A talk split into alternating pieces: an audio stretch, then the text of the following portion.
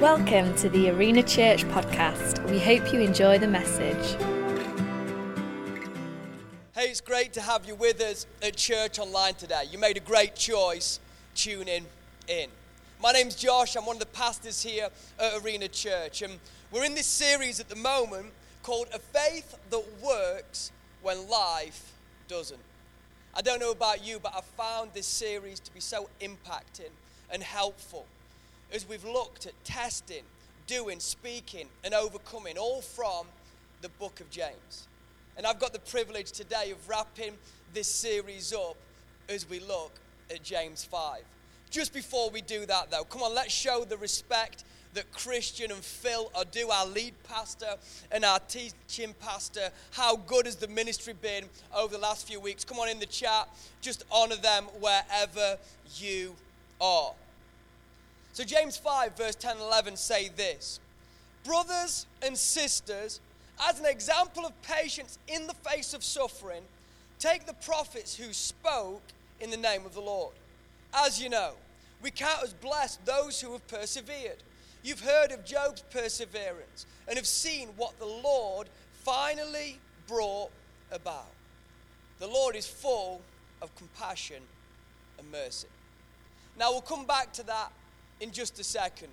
But what I love about this series is that it's honest. I think sometimes we get positivity and honesty mixed up. See, there's no doubt at the moment that the world just isn't working. If there's one person here today that says, My life has not been negatively impacted by coronavirus, I'd be amazed.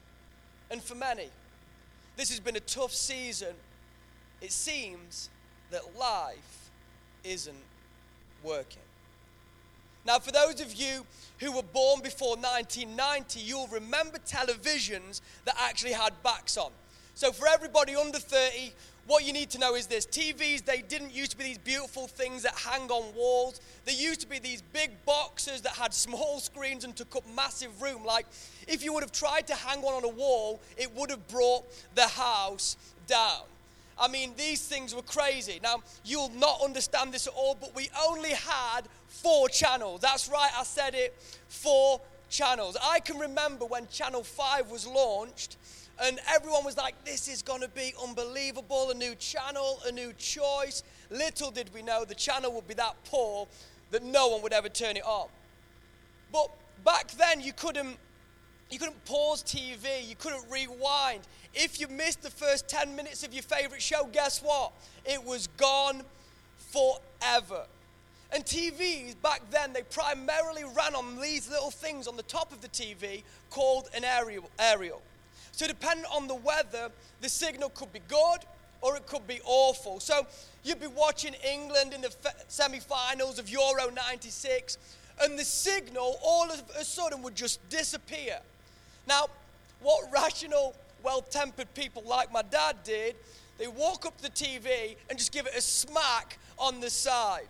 Now, in reality, it didn't do much, but it was reassuring. See, at the moment, it feels like life is a bit like that. That we've temporarily lost signal, that we've gone off course, that we've lost connection with reality. And we want to give life that big smack to get it back to normal, to get your job back on track, or your family, or your well being. One big smack will surely sort it out. And similar to the smack on the side of the TV, the things that many of us are doing to combat this moment are irrational and unhelpful. Maybe you've been drinking more than usual, or gone to old habits, Maybe you've been looking at things that you shouldn't, or your spending's gotten out of control. Maybe your attitude has become worse, or your speech has declined. Maybe you've become negative and insular. I don't say this to condemn anyone today, it's been tough. But I want to tell you that there is a faith that is found in Jesus that works even when our lives do not. A faith that's not founded on the roller coaster that can be this life, but is built on the stability and faithfulness of a God who never changes. As the famous story of Jesus shows, in Jesus, we can be stable through the storm. I want to tell you today that you can do this. You can get through this moment. You can persevere. Our greatest stories and films are about people who have persevered in light of great adversity. What about Forrest Gump? A man who overcame great limitations to live a life that was great. What about Star Wars? Triumphing in the face of great evil. Even my Christmas favorite, Home Alone. Come on, somebody. Christmas is coming. We're not far off. I know it's November still, but it's coming. I've probably watched 30 Christmas films already. If anyone can beat that, put it in the chat.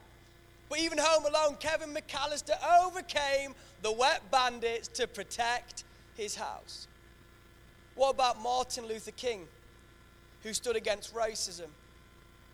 What about Winston Churchill, who believed the evil of Hitler would be overcome even when those around were wavering? What about Jesus, who overcame the evil of our world to save us? We're drawn to these people who've persevered in tough times. We hail them as our heroes and lift them up as those to follow because they have looked adversity in the face and chosen that they will overcome. See, perseverance is the furnace where gold is formed. I believe that we find who we are in the face of adversity. We find what our faith means in the moments where nothing goes to plan. We find out what our foundation is when the earth is shaken. As the people of God, we're called to follow the example of Jesus, who Luke 9:51 tells us he set out resolutely for Jerusalem, where he would endure the cross for you and me. He didn't shrink back from adversity. He didn't try to go around it. He didn't run away from it. He stared it down and faced it with perseverance. Come on, as the people of God, we can call upon the same power that raised Christ from the dead as we face the adversity in our lives and we persevere to overcome. And today, we're going to look at faith in persevering.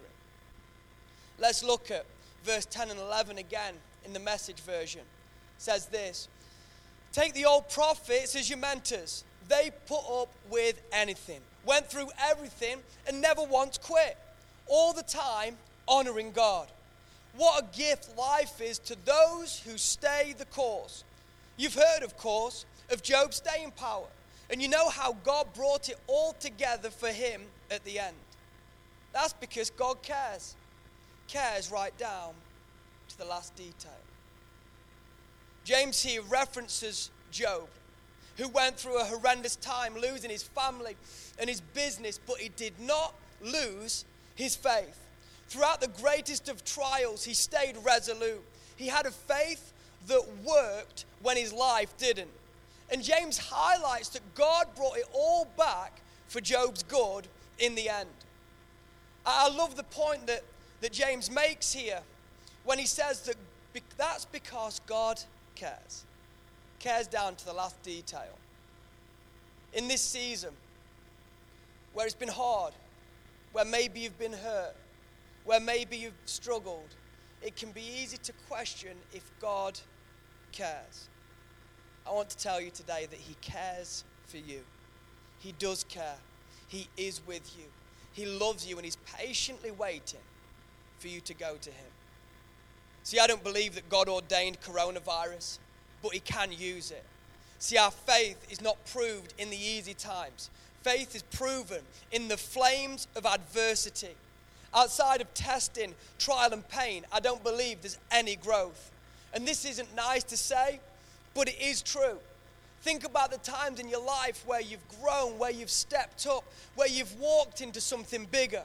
It's because you've overcome a situation or circumstance. You've stepped up to the challenge. You've looked adversity in the face and you have overcome. And because of that, today, you're stronger.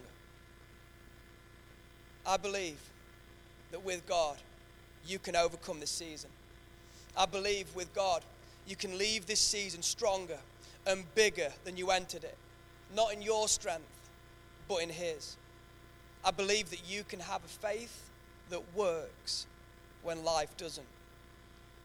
See, the very definition of perseverance is to continue in a course of action, even in the face of difficulty, with little or no indication. Arena Church, will we continue to follow God? Will we continue to honor Him? Will we continue to praise Him? Will we continue to put others first in this most strange of seasons? Will we persist in our pursuit of Him? Will we persevere in our pursuit of going and growing and loving and serving our world? I don't know about you, but as for me and my house, we will persevere. We will continue to seek Him.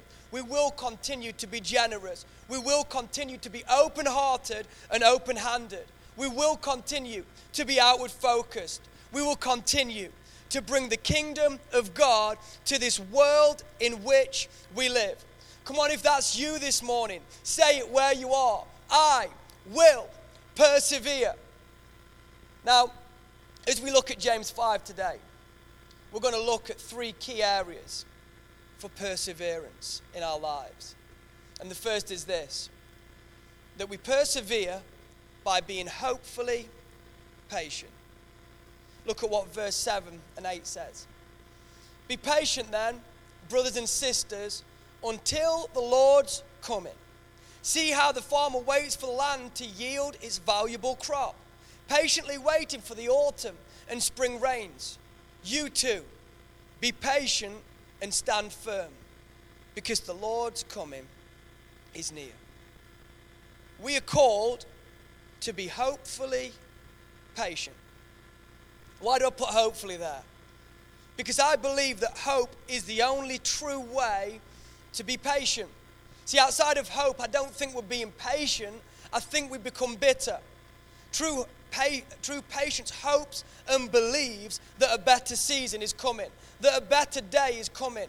And James uses the example of a farmer waiting for rain, waiting for the growth, for the valuable crop that is to come. The work's been put in, and it's time to be patient.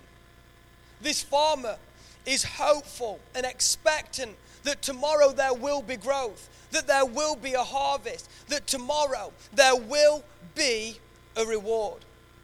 I think in this season it's been easy for people to lose their vision, to drop the dream and abandon hope.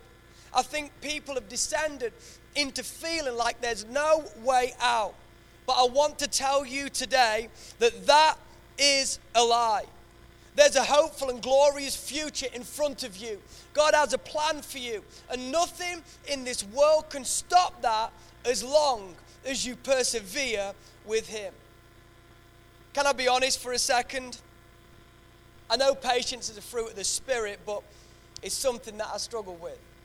I want everything to happen now, and sometimes now isn't quick enough. But God's using this season to teach me how to be patient, how to be still, how to be quiet.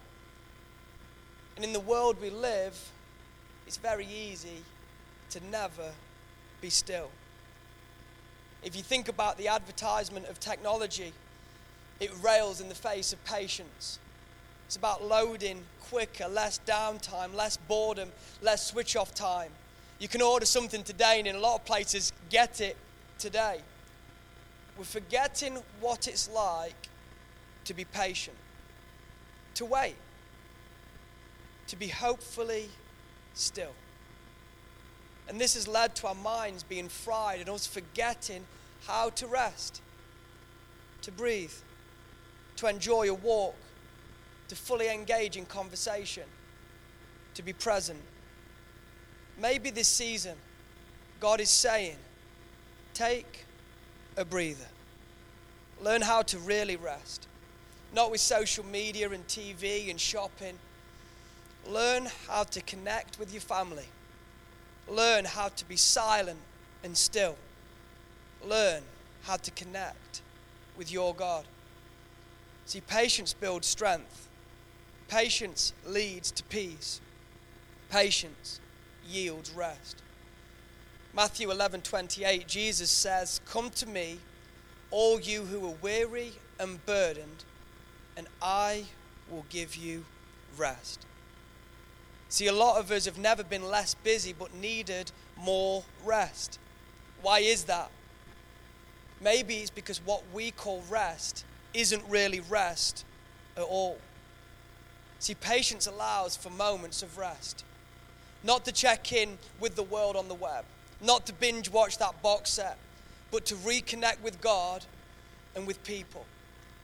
To laugh and to cry, to explore and to dream, to discuss and to listen. In the message version of Matthew 11 28, Jesus' words are translated I will show you how to take a real rest. Maybe this is the moment where we learn what real rest is. I love how James signs his verse off. He says, Be patient and stand firm. Because patience at times can be misinterpreted as inaction or laziness, but that is not what it is. Patience is active. Patience is key in the process of building a life and working towards a dream. Patience is the crucible where our character is formed so that we can stand firm. See, without patience, we don't stand firm. We're blown around from whim to whim, conducting worthless activity, trying to circumnavigate the process. And as Abraham found out in the Bible, when you try to circumnavigate God's process, you always make a mess. Let us be patient. Let us stand firm. The next thing is that we're called to persevere by throwing ourselves on God in prayer. Verse 13 to 18 says this Is anyone among you in trouble? Let them pray. Is anyone happy? Let them sing songs of praise. Is anyone among you sick? Let them call the elders of the church to pray over them and anoint them with oil in the name of the Lord. And the prayer offered in faith will make the sick person well. The Lord will raise them up. If they've sinned, they'll be forgiven. Therefore, confess your sins to each other and pray for each other so you may be healed. The prayer of a righteous person is powerful and effective. See, if we want to persevere, it will be by throwing ourselves on the grace and mercy of God through prayer. We see here the power of prayer. I love James' certainty when he says, The prayer offered in faith will make the sick person well. I want to ask today do you have that faith when you pray? Or do you come out of times of prayer with cynicism and doubt? Please, I don't want to condemn anyone today because there are times when this creeps into my prayer life. We pray for breakthrough and expect nothing to change. We pray for healing and walk away expecting to be sick. We pray for guidance and go into our working day worrying about our path. I know that this will resonate with many people because this is the voice of doubt that rails against faith in Jesus. It's the voice of the, ex- of the accuser that we've all experienced. Can God do that? It won't happen straight away. Well, the other person didn't get healed, so why will this be different? But James here is so certain, so firm. While we know that all prayers aren't answered in the way that we want them to be, we need to have faith that God answers our prayers. I want to tell you today that when you seek God in authenticity, He hears you, He answers, He shows up. Not always in the way that we expect, but I want to tell you that He shows up. I think at times we limit ourselves in prayer because we're double minded through allowing and giving that accusatory voice the spotlight. Look at James 1, verse 6 to 8. It says, But when you ask, you must believe and not doubt. Because the one who doubts is like a wave of the sea, blown and tossed by the wind. That person should not expect to receive anything from the Lord. Such a person is double minded and unstable in all they do. Let us be confident.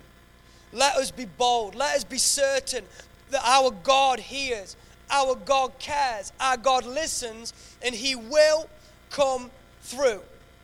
See, sometimes the answers to our prayer is keep going, I'm with you. Sometimes the answer is just a little longer, keep pressing in and see what I'll do. Sometimes the answer is so shall it be today. Let us not be double minded. Let us have the assurance that James has that as we ask and as we seek, so it shall be done. James then uses the distinction of bringing a matter of escalation to the elders of the church. In Arena, we anoint people with oil at times, as the Bible outlines, and as it's clear, at the moment, this is a tougher proposition. But we do have the escalation point of you sending in prayer requests. This is why. And in dire and tough situations, we go to the elders of the church and they anoint us with oil. You might say, Josh, why do we need to go to the elders? We've all got access to God. And you were so right.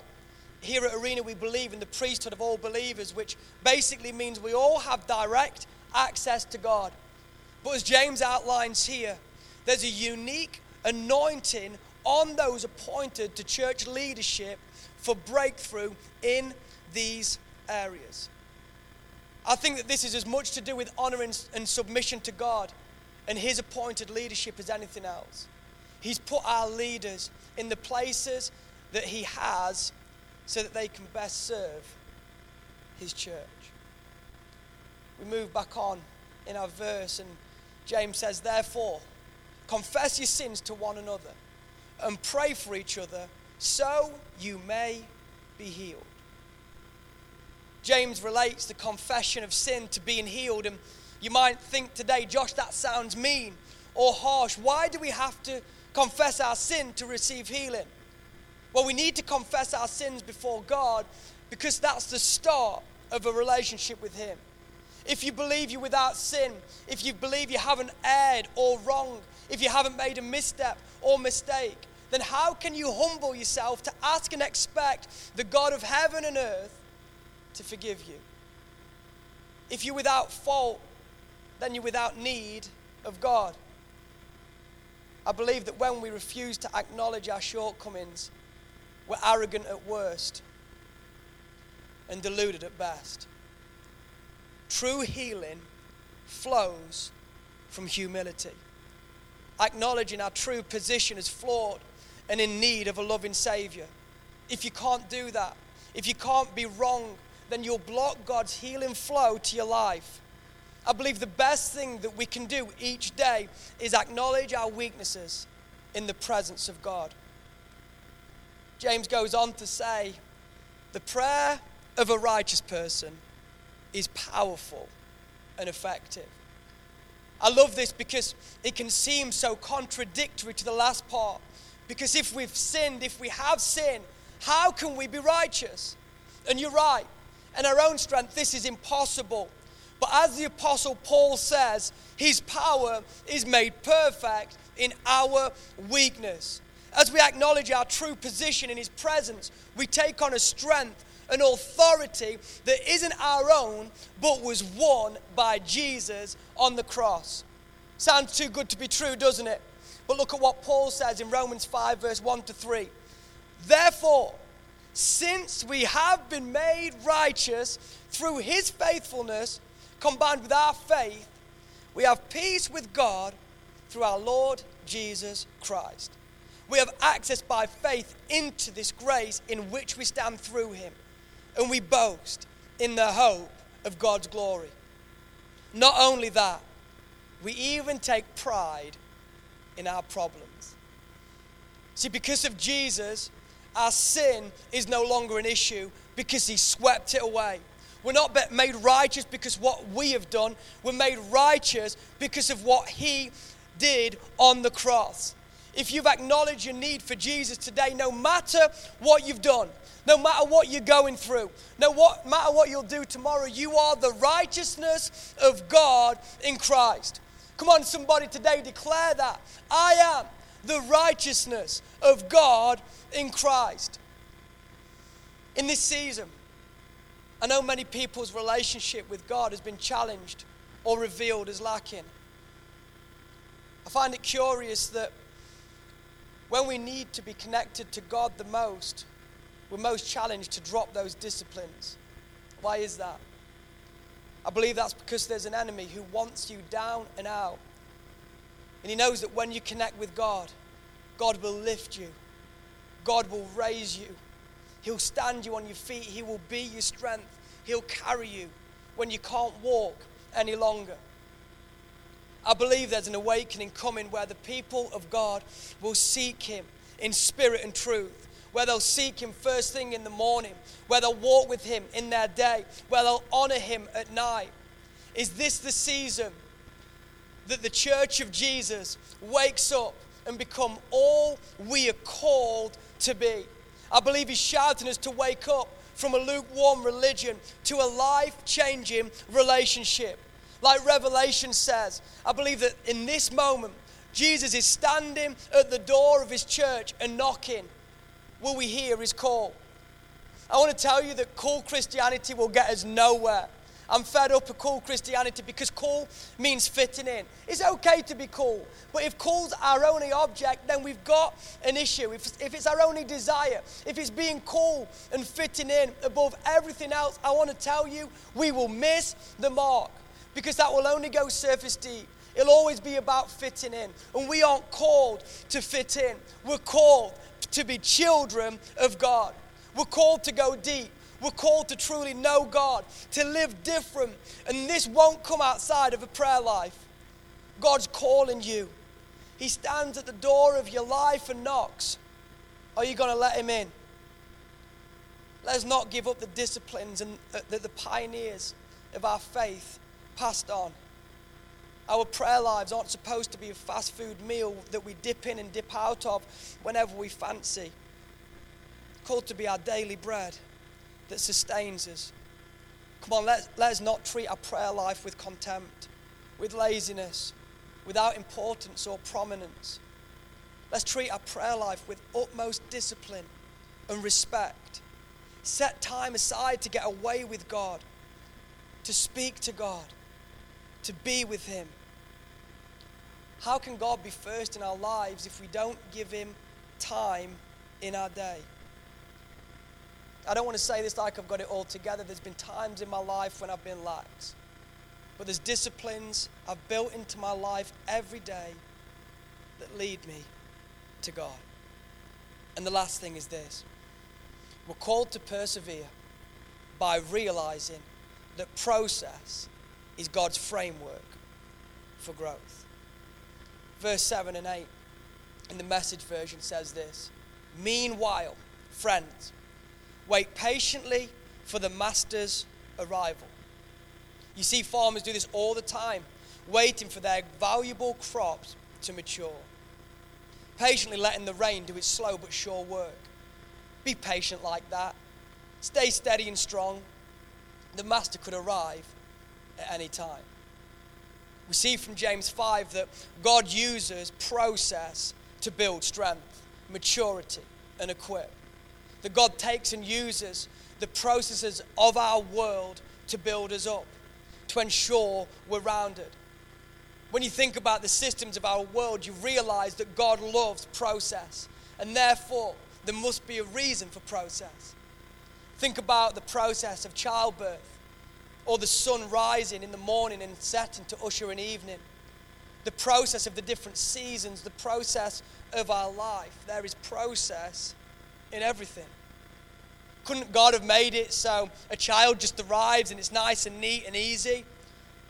Or there's never night, or it's always sunny and beautiful? Of course, He could. But that wouldn't be for our good. God uses process to build strength in those that He loves. In a simplistic way, we've all seen what happens when you circumnavigate process in a child. If they always get what they want when they want it without working or waiting, they become spoiled and rude. And it's so true that this is how we become as well. Just think for a second about your greatest achievement. Maybe setting up that business or raising that child or winning that trophy. I bet your greatest achievement because you had to work at it. You had to overcome adversity. You had to be disciplined. In other words, it's your greatest achievement because there was a process. If you strip process from life, then our wins lose all of their weight. There's no satisfaction. When you think about it, the journey of the process is what makes the achievement an achievement. You might be going through something right now, building that business, saving to buy a house, working to a position in your career, whatever it may, may be. I want to encourage you to embrace the process the hard bits, the messy bits, the tough bits, the gritty bits. Embrace the process because the process will yield a great reward. If you look at all the characters of the Bible, while they saw breakthrough, God always used process to bring them into their destiny. For Noah, God used the process of building a boat to equip him for the flood to come. For Abraham, God used the process of waiting for a son to, cement a legacy that would last forever. For Moses, God used the process of the anonymity of the wilderness to ensure he had the humility to lead a nation. For Joseph, God used the process of the pr- prison to prepare him for the greatness that was within him. For David, God used the process of being a shepherd boy, fighting the lion and the bear, to prepare him to win his greatest battles. See, I could go on and on. But if you'll yield to God's purpose, plan, and process, He'll prepare you for the dream that He's placed in your heart. Where you are right now, it might be painful. Your journey might be hard. But I want to tell you today that you can do this. You can get through it. That you're going to be okay. Not because of who you are, but because of who He is. Do you think Noah enjoyed being ridiculed when building a boat and it hadn't rained for years? Or Abraham was happy about waiting for his natural heir? Or Moses felt good about being publicly shamed and chased out of his nation? Do you think it was nice when Joseph was sat in that prison or David had to risk his life to save the sheep? Of course it wasn't. There were dark and hard times, and they didn't always see what God was doing. But just because we can't see what He's doing doesn't mean He isn't doing something. In this moment, God is doing something in you. He's preparing you for what's to come. He is trying to reveal the gold within you that can only come through the power of process. And here's the amazing thing even the mistakes we make, even the evil that happens to us in this world that God didn't ordain, in His grace, He can turn it around for our good. Romans 8:28 and we know that in all things God works for the good of those who love him who have been called according to his purpose. I want to tell you today that if you persevere with patience, prayer, and trust in his process, God will lead you into a new day. You will triumph over adversity and you will step into the God ordained vision for your life. Is there anyone online today that says, I will persevere? I will keep going no matter what comes against me. I've decided that I'm going to pursue God's plan for my life. Is there anyone here today that says, I'm going to make the most of this season? I'm going to make the most of what God has given me? Come on as we're patient, as we seek Him in prayer, as we trust in His process, we'll have a faith that works when life doesn't. If today you're here and you don't know God, I want to give you an invitation right now to get to know Him. You might have heard what I've said and you've felt like you're facing the storm that's around you at the moment all on your own because you just don't know God. I want to tell you, you don't need to do that. You might have heard all different things about God, but I want to tell you this is true. He loves you. John 3:16 says, "For God so loved the world that he gave his only son." Today, if you want to get to know this Jesus, if you want to start a relationship with Jesus today, there's going to be a button that comes up on the screen. I want you to click that that will say, I want to get to know Jesus. And I want to pray for you right now. God, for every person that has decided to start a relationship with you today, I pray they will come to you in openness and honesty. That they come to you and bring their best bits and their worst bits, and they'd submit it all to you. Father, and as they do this, that you would walk with them, that you would help them, that you would lift them up in this moment, and they'd live the life that they were created to live. Now, for everybody else today, and this message maybe has resonated with you.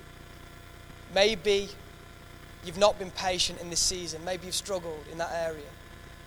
Maybe you've dropped your prayer life and you're not spending time with God at all, and that's hurt you.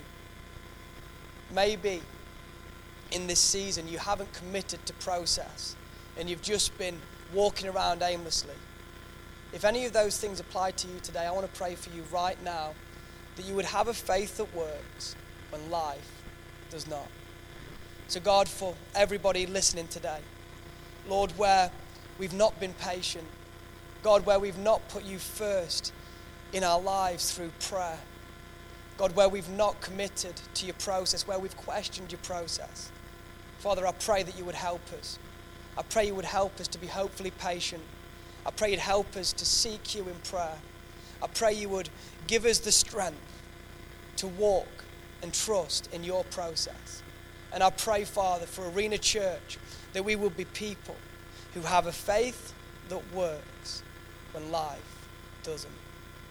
Amen. It's been so good to have you with us.